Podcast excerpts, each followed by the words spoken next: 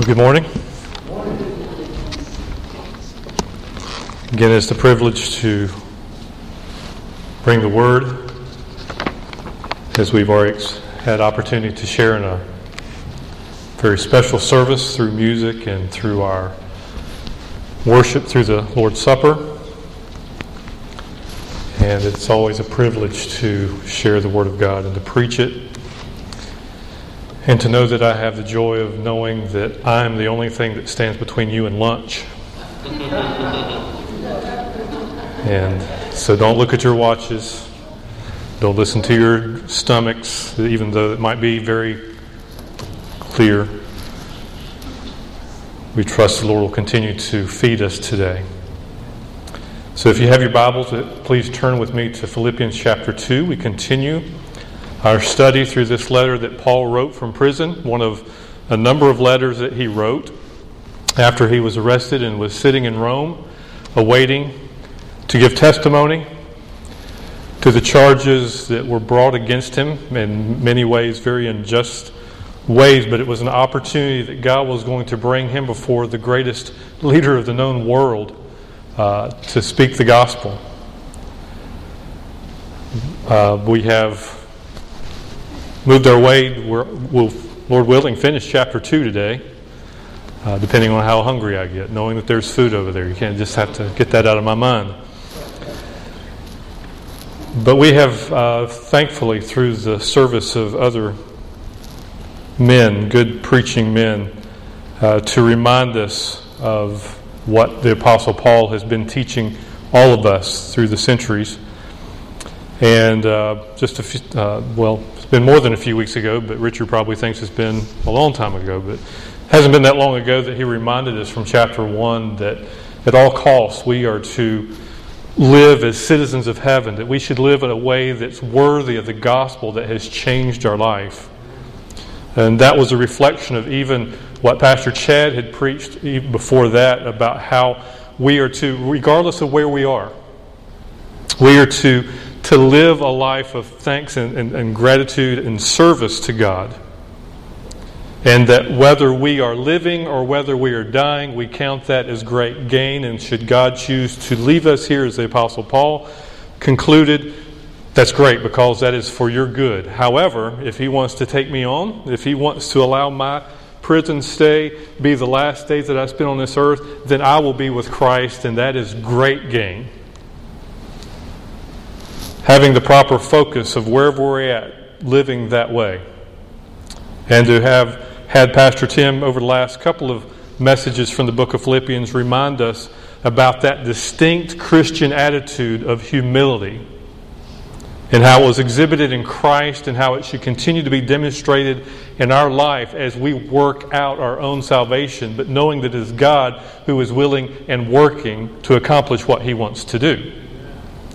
So, with all that being said, um, I'm left to give you somewhat of a description of two men, uh, examples, if you will, of humble service. However, I'm going, Pastor Tim and I were talking last week about um, we really could have backed this up and started uh, a couple of verses earlier from this message. What I'm going to do, I'm actually going to back up a little further than that. Uh, I want to try to capture the idea of humility today. Not that it hasn't already been presented very well from this second chapter of Philippians, but I think it will help us as we kind of wrap things up in chapter 2 to understand these two men, Timothy and Epaphroditus, that are examples of humble service, to be reminded ourselves of just what does that mean? What does that look like? So, as we think about our theme through this book, that our life is fulfilling when we joyfully surrender to our Master's work, our will and work as He has ordered it for our good and for His glory, to keep all the things that we've already learned in mind. But as we think about this idea of humble service, to remember, as Andrew Murray in his short little book, but very potent book about humility, titled Humility, says Jesus found his glory in taking form, uh, taking the form of a servant. So also he said to us, Whosoever will be the greatest among you shall be your servant. He simply taught us the blessed truth that there is nothing so divine and heavenly as being the servant and helper of all. Jesus Christ, as Pastor Tim made it very clear, clearly demonstrated that as someone who would not think it of any matter at all to be equal with God, humbled himself. And he calls us to do the same thing as we work out our own salvation. But it's all to the glory. Jesus, again, re- repeating the words of Andrew Murray, Jesus found his glory in taking the form of servant. That is where God's glory came from. That is where it was good for Christ to be obedient to the Father. And that is where it is our good when we are obedient to the Father to take that form of a servant. Not that we have, much, as a matter of fact, the servant for us in our sin is a step up.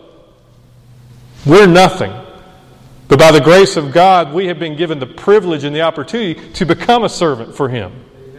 So let's not get that confused. However, taking upon ourselves the form of a servant is necessary for us to bring the ultimate glory to God. He goes on to, Andrew Murray goes on to say, humility is simply man's acknowledging the truth of his position as man and yielding to God his place. So we can begin a productive life of service. We can actually fulfill uh, this theme that we're talking about from the book of Philippians. We can find our life fulfilling when we joyfully surrender. What are we surrendering to? We're surrendering to the Master's will. We're understanding who we are as man, and we're recognizing God, and we're giving Him His rightful place. So that as we understand Him being God, not us, He has ordered something that's going to be not only for our good, but ultimately for His glory. He's ordered it that way. So we have a choice. We can either submit to that or not. We can either humble ourselves to that or not. Our service, that is, our working out of our own salvation, is dependent upon God. It's necessary. We fulfill our life of ministry the same way we enter this life of ministry or this life of being a saved individual through humility. It is only when we understand who we are can God's gift of grace and salvation be manifest in our life to change us. And that's a wonderful gift of God in and of itself. And it goes on. Paul says, a couple of verses that I think will be on the screen for you, a couple of uh, verses from 2 Corinthians where Paul says, Not that we are sufficient in ourselves to claim anything as coming from us, but our sufficiency is from God. See, there's a recognition right there that a requirement of humility. There's nothing in us that can accomplish anything for God. We have to understand, as Paul did, that we're not sufficient in ourselves to claim anything as if it was coming from us. Because it's not. Our sufficiency is from God. And he goes on into the next chapter, chapter 4, verse 7. However, we have in this treasure in jars of clay, that's our bodies we have a treasure in these bodies. What? To show that the surpassing power belongs to God and not to us. That's the way God has chosen to display His glory to the world. Is to take old, dirty pots that have been fashioned and formed by His gracious hand that are temporary. Sometimes need repair because they get cracked. Sometimes they are broken completely so that they can be remanufactured into something usable. But we have a treasure in these earthen jars of clay, the surpassing power that belongs not to us.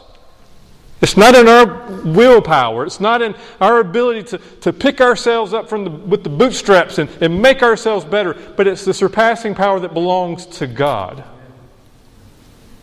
That is the expression of humility to understand that we can't do it. Even if we wanted to do it, we don't have the ability.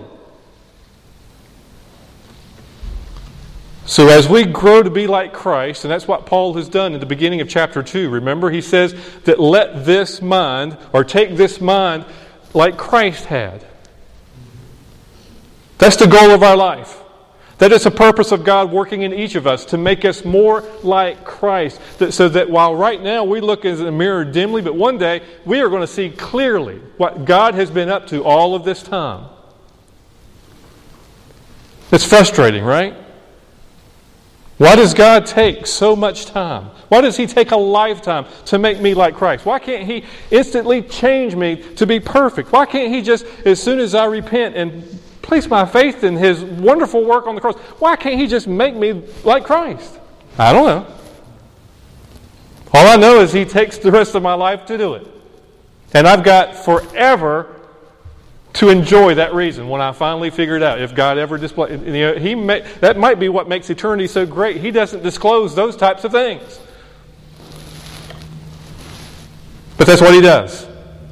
And as we grow to be like Christ in our service for Him, we're going to, again, do it as we started humility. Jim Berg, in a book that he wrote, Changed into His Image, which is a book, as you can imagine, on sanctification, says the only change that will ultimately be for our good and for God's glory begins with humility. The only change, the only transformation between me as a sinner into being a child of God, looking like Him, sounding like Him, being like Him, is humility. That is the only change that will be ultimately for our good. 1 Peter chapter 5 reminds us that likewise, you who are younger, be subject to the elders. Clothe yourselves, all of you, with humility toward one another. For God opposes the proud, but gives grace to the humble. Humble yourselves, therefore, under the mighty hand of God, so that at the proper time he might exalt you. Oftentimes we think of exalting, oh, finally I get my reward. Only I finally get what I deserve. Oh, finally I get a prize. No, the exalting is becoming like Christ. Which, by the way, is a prize. That is a reward. That is something to look forward to. But we're never going to get there until we've humbled ourselves under God's mighty hand. God resists the proud. He says, Clothe yourselves with humility towards one another.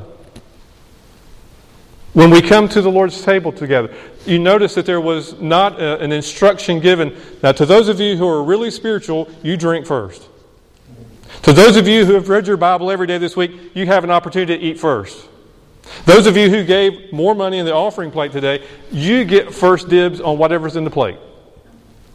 It wasn't that way, was it? We all humble ourselves together. As the pastor leads us, we all eat together. We all drink together. It doesn't matter how many years of seminary training you've had, it doesn't matter how long you've been a Christian. You know what? We submit ourselves, we clothe ourselves in humility in such a simple act of worship. We do the same thing as we sing. We may have someone up here leading us in music. You know, we're singing together.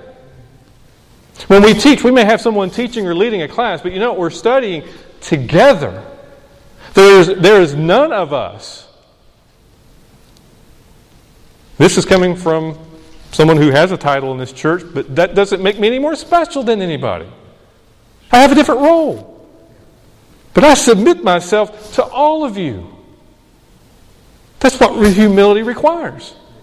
Now, does my role give me some authority that some of you don't have? Sure.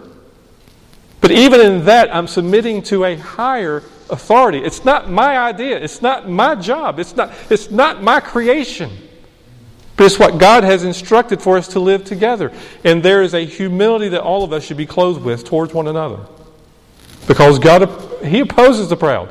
And if, if you haven't read lately, just look through the Bible and, and see what happens to those who oppose God. There may be a season in which they seem to succeed in their efforts and in their, and in their task of thwarting their enemies. But the day comes, sooner or later.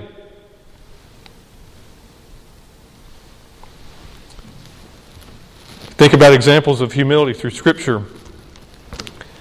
And John the Baptizer is is ultimate for me outside of Christ. You see, in Luke chapter 3, we're told that many people came to John and they were inquiring. Man, you're, you're an awesome preacher. You're, you're powerful. This message of repentance, man, people are lining up to, to hear you, and people are being baptized because of what you're preaching. Are you the Messiah? And all John could say, I'm just John. Now, there is one coming that's greater than I. of whom I'm not worthy to even unloosen the straps of his sandals. I'm just a messenger. Now, many in our day and age, and I would include myself to some degree because I'm human, there is a temptation sometimes when people laud you with, man, that was a great message. Man, you must be. After a while, you start, really? Thanks. Makes me feel good about no. No, I'm just a messenger. There's one ultimately greater than me. He's coming. And He's the one who you need to listen to. He's the one you need to believe in. He's the one who will change your life. I just happen to be the one introducing Him.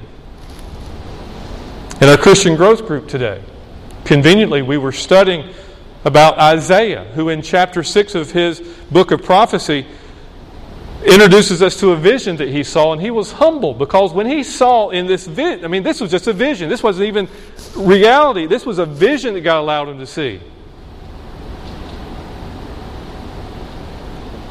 He felt knowing that he was a man of unclean lips, living among a people with unclean lips.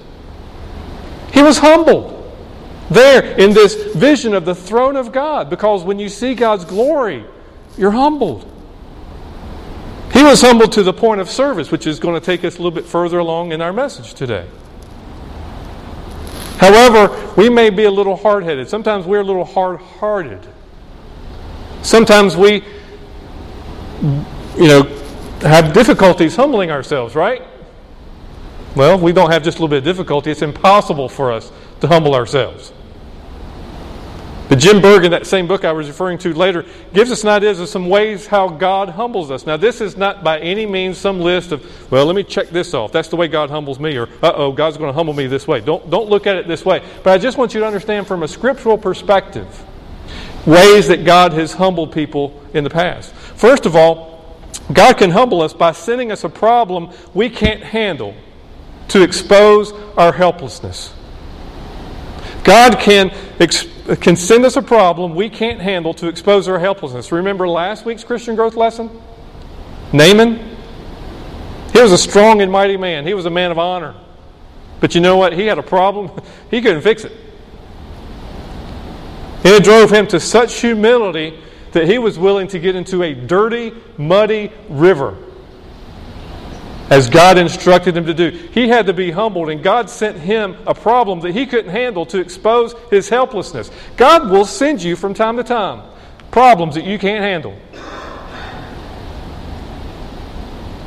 And why He, out of His grace and love, allows me to go through problems that I feel like I can handle in some temporal way, I fix it, is only just a, just a picture of His grace and mercy. But that's one way God can humble us, is to send us a problem we can't handle to, to expose the fact that we are helpless. Another way He can do it, He can give us a command we won't obey to expose our self centeredness. Anybody have any of those problems? Is there a command that God has expressly given to everyone through the Word of God and you know, it's just, you just find, I can't obey that. Nope, that, that's a little inconvenient. Nope, it's a little bit too harsh. Nope, that's a little bit too strict. No, that's a little bit too demanding.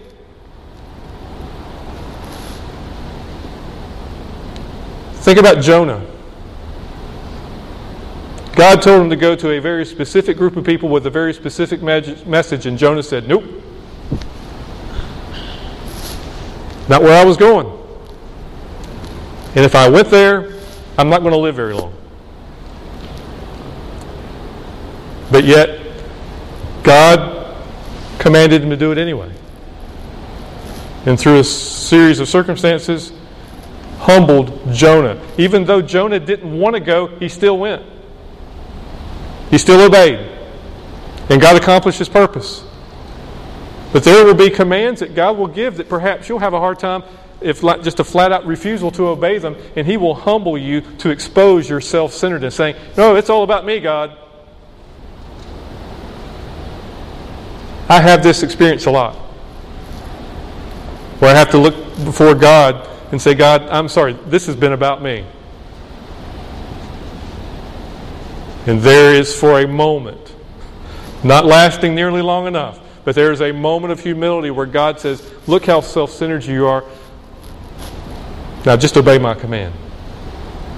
Another way, He can arrange an outcome we can't control to expose our sinfulness.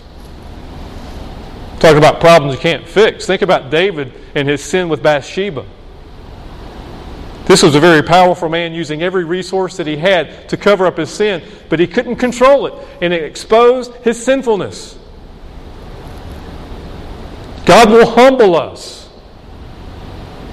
by showing us our sinfulness when we get in ourselves in problems. When we started out, you know what? I'm not going to do it that much. I'm not going to do around so many people. I'm not going to let anybody know about what's going on in my heart. I'm not going to let anybody know where I'm going. I'm not going to let anybody know what I did. I can control it. And all of a sudden, the strings start to appear. And you think if you just kind of pull this string, nobody will see the unraveling. But before you know it, you've unraveled your sinfulness. And God can humble us that way. God can also show us a God we can't comprehend to expose our finiteness. Poor Job. Here's a righteous man, taking care of his family, being a friend to his neighbors. And out of nowhere, loses it all. And over the course of, of several conversations, finally gets to the point where he realizes, you know what, God, I just don't understand who you are. What are you doing here? And God allows sometimes circumstances to make us think, now, how can God let that happen? Where is God at?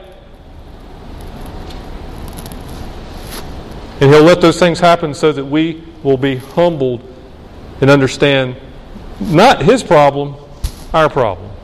That we're finite. We, we can't understand. We can't go back and, as God told Job, Job, where were you when I created all this? Where were you at when all these things were happening? See, God and God alone is infinite. And sometimes He'll allow us to see a God that we don't understand to just expose the fact that we are finite. We can think of a number of ways, right? Of how life humbles us as God directs the circumstances in and around our lives. But I don't want to leave you in despair just thinking that, well, God's going to just humble us. What is He humbling us for? Now, again, remembering Andrew Murray's quote humility is simply man's acknowledging the truth of his position and, and yielding to God's place, knowing that only cha- the only change that will ultimately be for our good is when we humble ourselves, and that is to serve God. As Isaiah came to understand. Oftentimes it will look unconventional, particularly to this world and to us. Thomas Randall Back in 1976, I know that was a really long time ago for some of you in our Christian growth group, we found out just how many events we don't remember because of our age. But back in 1976, Thomas Randall led the NCAA Division II. It was an NAIA school, but they were, their statistics were all incorporated in the second division of NCAA basketball. And he led the nation in scoring that year. His, he had the opportunity, having been a recent convert, to join this evangelistic team to go to the Philippines. So that while they were there, you know, they'd play some pickup basketball games, and then they'd have like you know a little um, devotional or maybe like a little lesson afterwards, or you know once they had the kids together. And so he had an opportunity to do that. Uh, when he got back, because of his success in college, had the ability to try out for the Chicago Bulls. Now, this was before the you know the draft became big, and, and it was before uh, college athletics was really uh, just like a funnel. This was in a day and age when, relatively speaking, very few people were able to be exposed to such an opportunity to play in the professional basketball league. And so, in 1976, he had an opportunity to do that, but he refused to do it. He chose instead to go back to the Philippines. God had worked in his life so greatly in working with those young people there on that evangelistic team trip that he wanted to go back and he wanted to invest his life. But before he went back to the Philippines, you know what he had to do? He had to get some money. So he went and he lived in the Detroit area. So he did some factory jobs there in Detroit for a while. And when he had saved enough money, he sold everything that he had.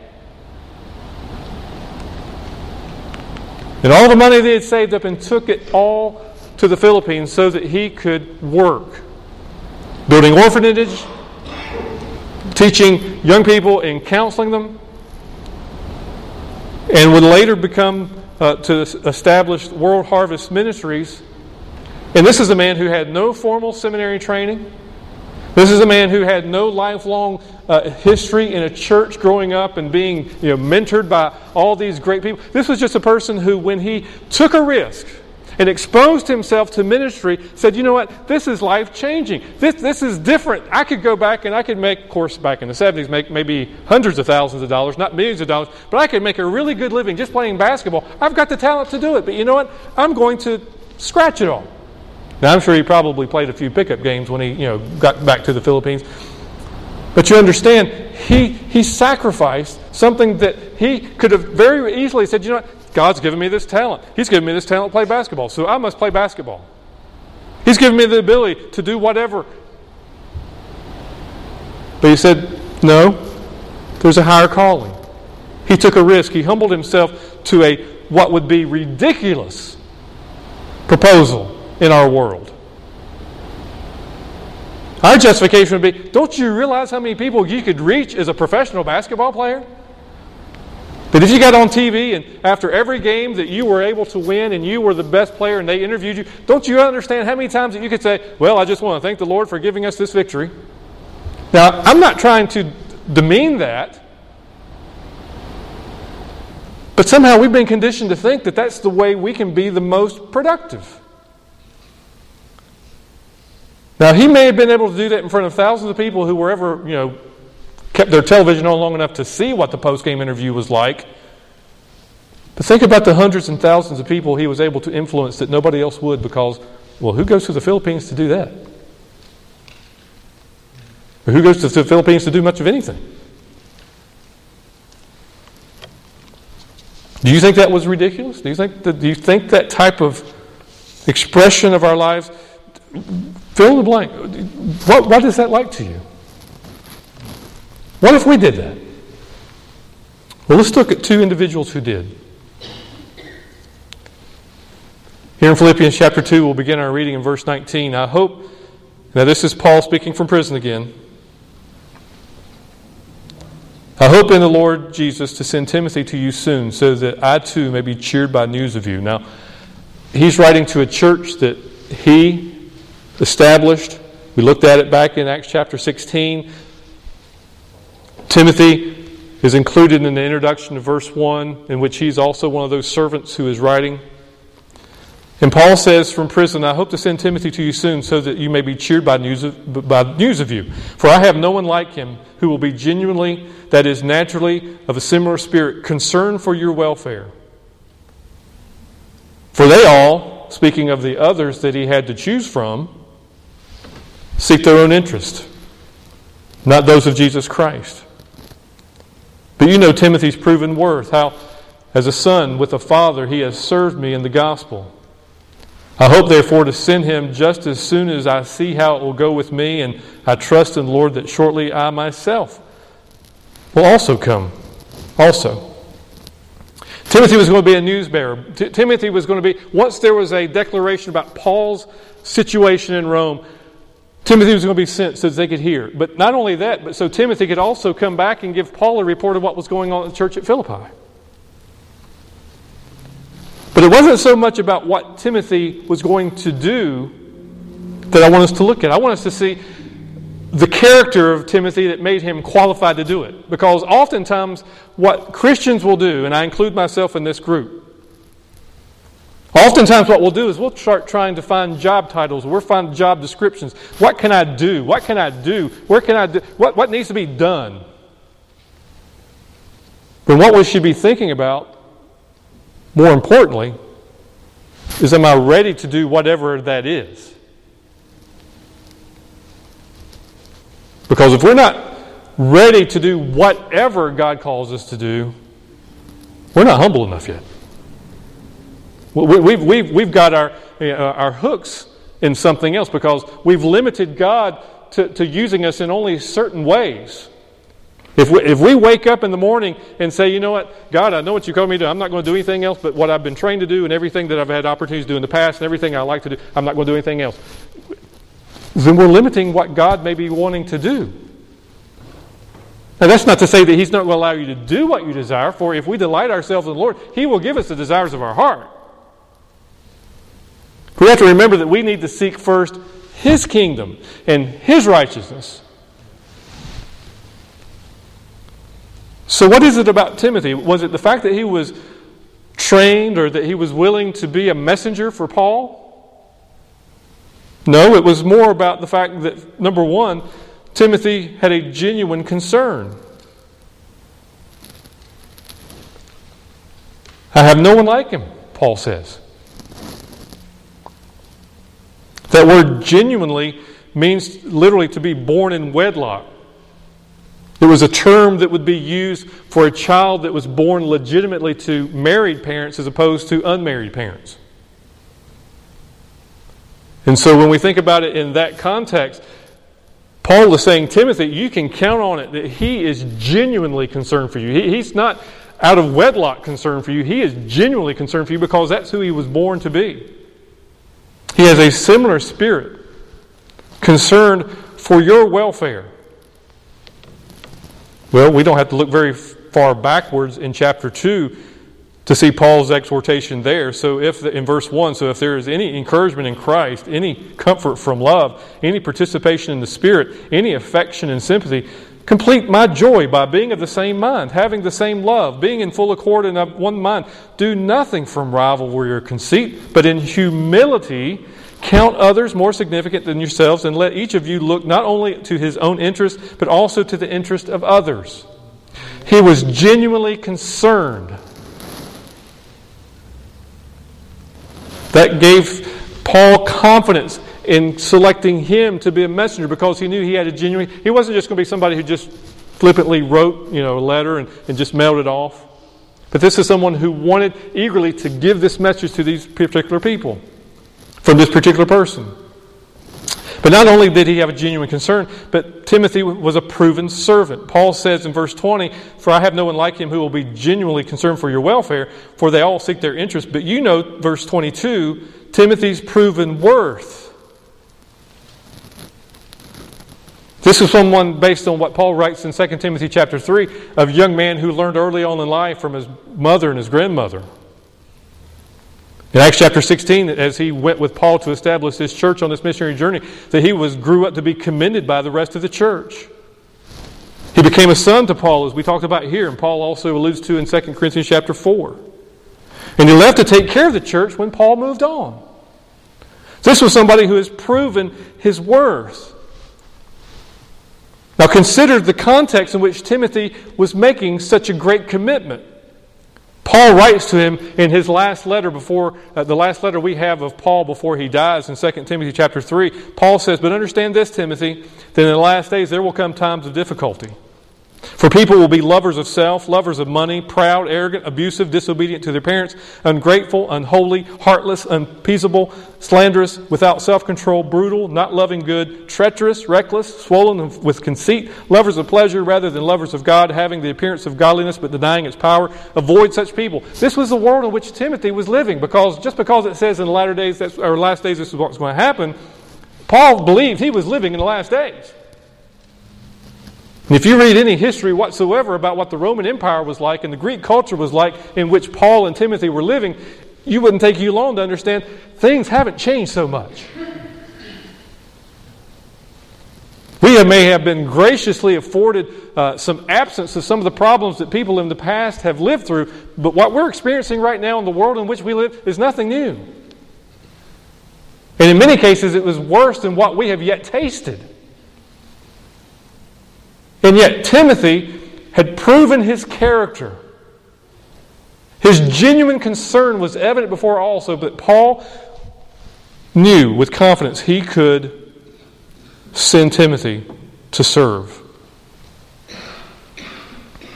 This environment, we're called to live a life of humble service as well. Life of self absorbed, self serving people. We need to understand that this is what our flesh is conditioned to be a part of as well. before we start pointing fingers at all these people that we can think of as soon as we start reading 2 Timothy chapter 4, or 2 Timothy chapter 3, rather, and we start thinking, oh, I know this person, I know those people, I know how they act. Remember, we are all inclined to live that way apart from the grace of God. So, what is our important need? That we need to understand that this is what our flesh is conditioned for, but we need to repent from that. We need to understand that Christ's service, which we've already talked about from uh, verses 5 through 8 in chapter 2 here in Philippians, had a purpose. It was done so that he who knew no sin could be made sin for us. So that we who did not know anything about God's righteousness could be made righteous in Christ. So that we could understand that in Christ we have significance, as Pastor Charlie was preaching about last week. And we have a purpose, but it never strays from pure, unadulterated, genuine humility. And Timothy exhibited that. He was an example. But we have another example here Epaphroditus. This is the only portion of Scripture that we have about Epaphroditus. Sounds almost like a dinosaur, right? Interestingly enough, the, the name Epaphroditus had other connotations. But in verse 25, we read, I have thought it necessary to send to you Epaphroditus, my brother, and fellow worker, and fellow soldier, and your messenger and minister to my need. For he has been longing for you all and has been distressed. That is, he was full of heaviness. It's the same word that's used of Jesus when he was in Gethsemane. Why? Because you heard that he was ill. Have you ever felt bad for other people because they heard that you were ill? Now that's empathy.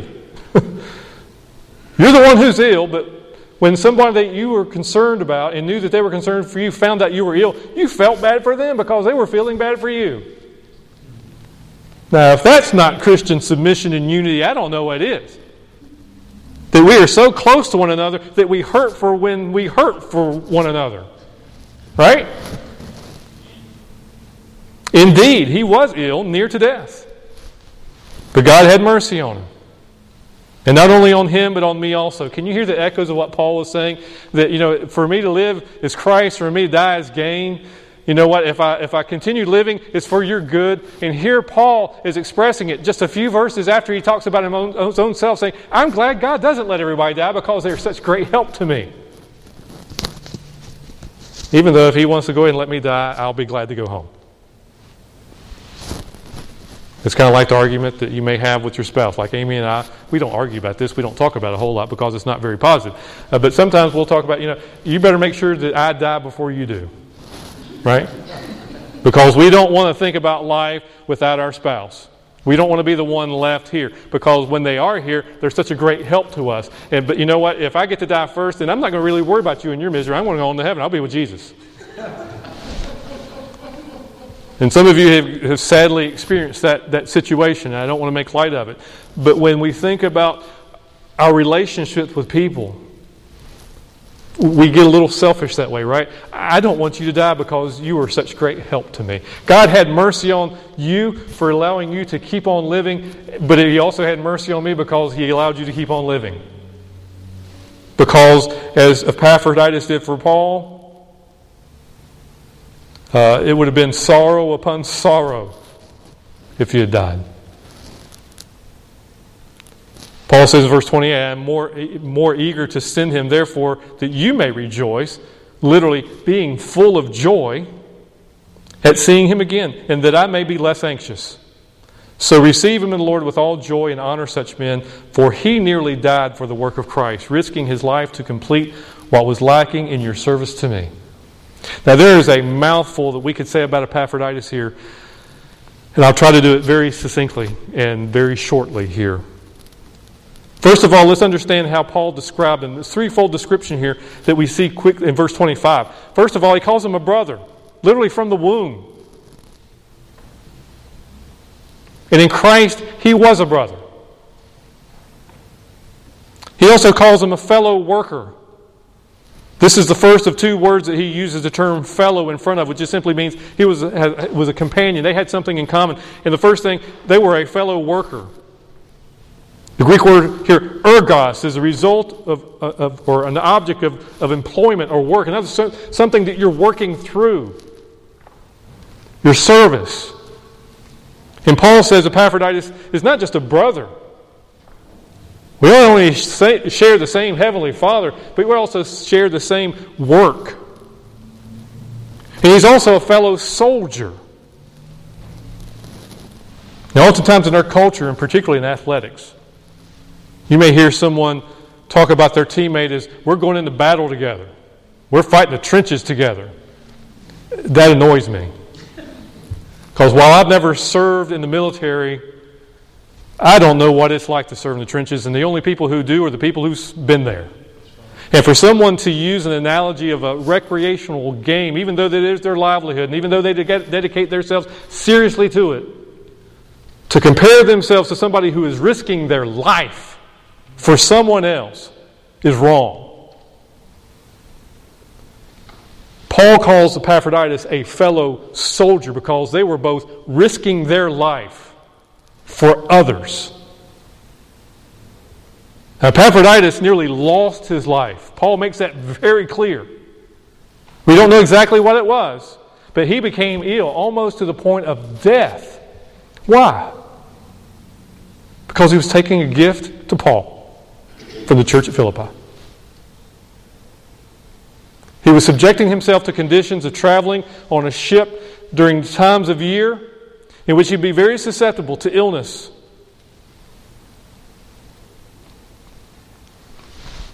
In this part of the world, the Mediterranean travel conditions can be very dangerous and harsh. Your resistance, particularly in these days of antiquity, your resistance would be very low in very turbulent times. But Epaphroditus risked his life. He submitted himself to doing so to complete what was lacking in Paul's service to them. See, Paul was in prison. he couldn't come get the gift. He couldn't send he couldn't take the letter himself. He wanted to, but Epaphroditus was the one who did it on behalf of Paul. And the interesting thing about Epaphroditus' name is uh, there are some scholars who say this idea of risking his life uh, was a term that was, also, was often used by gamblers.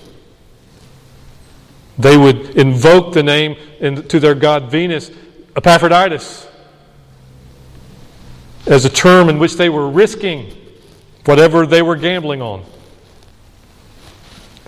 And so Paul takes this opportunity to use this term risking, describing what Epaphroditus was doing when it came to his own special life.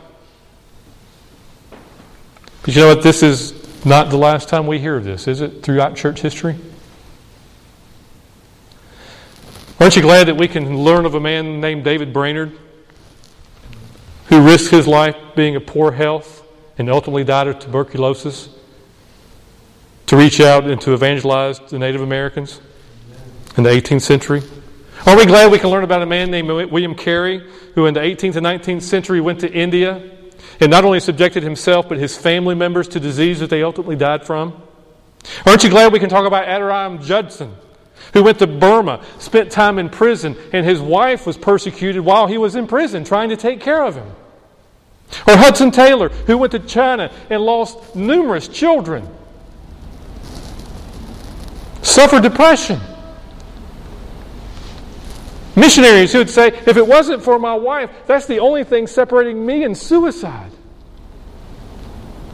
A Chinese pastor, like many, who when he left the house church that they studied in, his wife was subject to the police, who when they asked who the pastor was, there's no pastor here. Well, they took her, beat her, put her in prison as an example to anybody who even thought about having a pastor. These are examples of people and individuals who clearly lived a life worthy of the gospel. People who could take a, a song and say, Pity the nations, O our God. Constrain the earth to come. Send thy victorious word abroad. At any cost. I'm sacrificing. I'm humbling myself. I'm committing myself to whatever. I just want to make sure I'm qualified. I want to make sure that I'm genuine. I want to make sure that I'm usable. Why? We want to bring strangers home. Because we long to see that churches full. That all the chosen race may, with one voice and heart and soul, sing thy redeeming grace. That's why we risk our lives. That's why we subject ourselves humbly before God at any cost.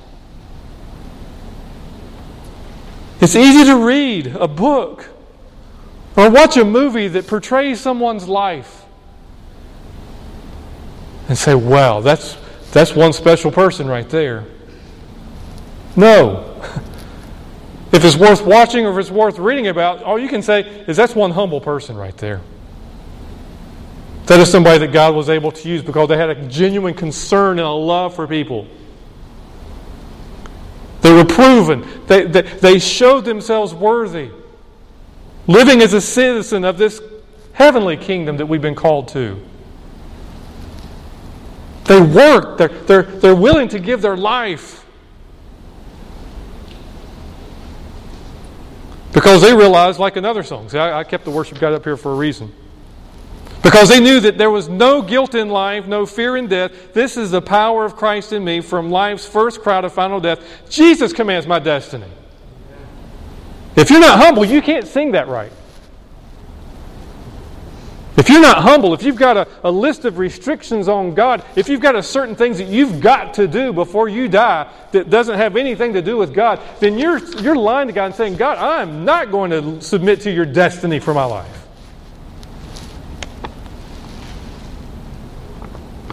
But if you believe that there is no power of hell, no scheme of man that can pluck you from your Father's hand, and again, by the way, that's not some sort of, oh boy, I've got security in my salvation, so I'll never lose. That's to understand that no matter where you go, no matter what you do for God, He is not going to let you fail. Now, you may consider dying failure. You may consider a lack of converts failure. You may consider a lack of publicity and popularity failure. But sometimes that's a part of God's program. You remember Isaiah that we were talking about? The one who was so anxious once he had his tongue touched with the coal and he had his sins forgiven, and God said, Who shall go for us? And, and Isaiah said, I'll go. You know where he went? He went to a people who refused to listen to him, who rejected his message, and he was persecuted for it.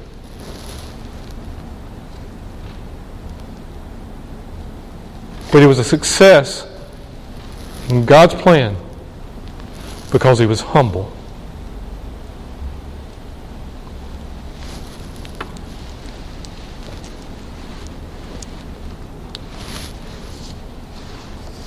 Thankfully, the, the, Bible gives us all we need to talk about because if it was left to me to give you some illustration of my life or some pointer about how to be humble, then we would have wasted our time.